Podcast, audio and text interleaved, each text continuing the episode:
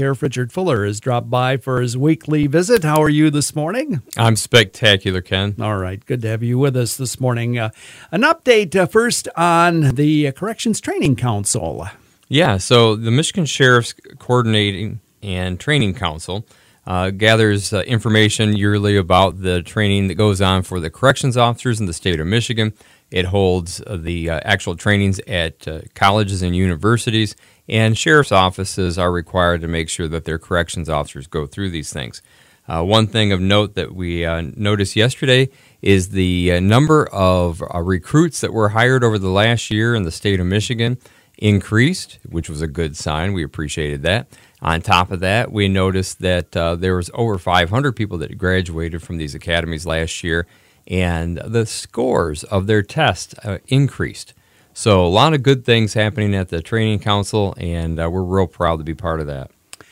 Also, let's talk a little bit about uh, K-RESA. They do uh, wonderful things, wonderful resource for uh, students and others here in our community, working on a brand new facility uh, out on Sprinkle Road.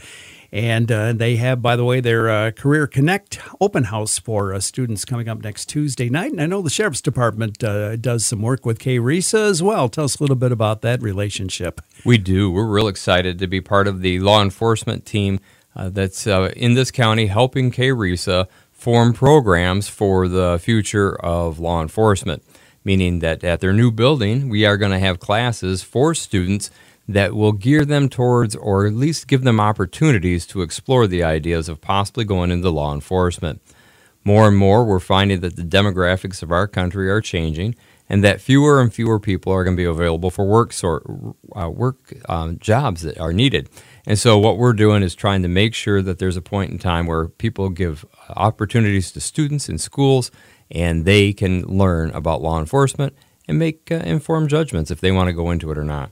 Kalamazoo County Sheriff Richard Fuller with us this morning on WKZO. Uh, since we spoke last week, had the uh, ALPAC uh, update on Thursday last week, kind of the police department report card, if you will. Uh, how did that meeting go? Uh, it went really well. You know, so the advocates and leaders for police and community trust uh, ALPAC here in Kalamazoo met at the Douglass. we held a meeting with about 50 people showed up, so it was a pretty good crowd we were able to give a report card. You know, it's kind of interesting. It's like you remember going in to see the teacher and having reports, and actually you'd sit out in the hallway while mom and dad went in and listened to the teacher, and and then it was more uh, like it. Yeah. It, it was, yes. Uh, but you know, this is where we got in front of the community, told them basically how many calls come in, how many uh, complaints against the agency, how do you handle complaints against the agency if there are some, how many traffic stops. Um, a lot of different things like that, arrest made, etc. But uh, the Kalamazoo Department of Public Safety, the Kalamazoo Township Police Department, the Sheriff's Office, and the Portage uh, Police Department, as well as the Michigan State Police, were all present, presenting information, and were able to answer the crowd's uh, questions. And split up 50 50. The presentation, and then the other hour was questions. By the end of the hour, we realized there was a lot more questions, so we were going to do less reporting at the scene or at the uh, uh, community event. We'll put it more online and then we'll stand there and answer more questions. But it was an exciting night uh, for everybody involved, and we were happy to help our community understand what happens in law enforcement.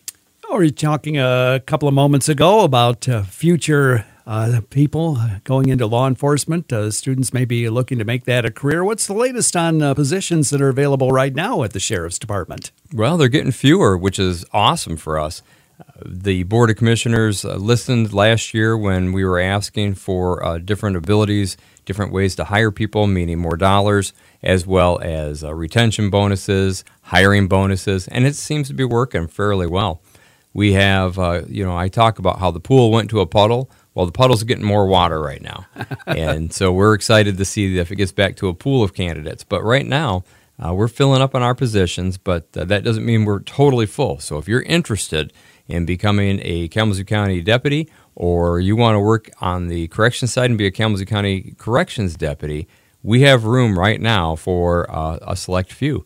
But we're looking for you. And if you're interested, come on out to the sheriff's office and let us know, and we'll help you out. Well, that certainly is good news. Uh, uh, thinking back to some of the conversations we've had on this topic in the past. Yeah, big difference.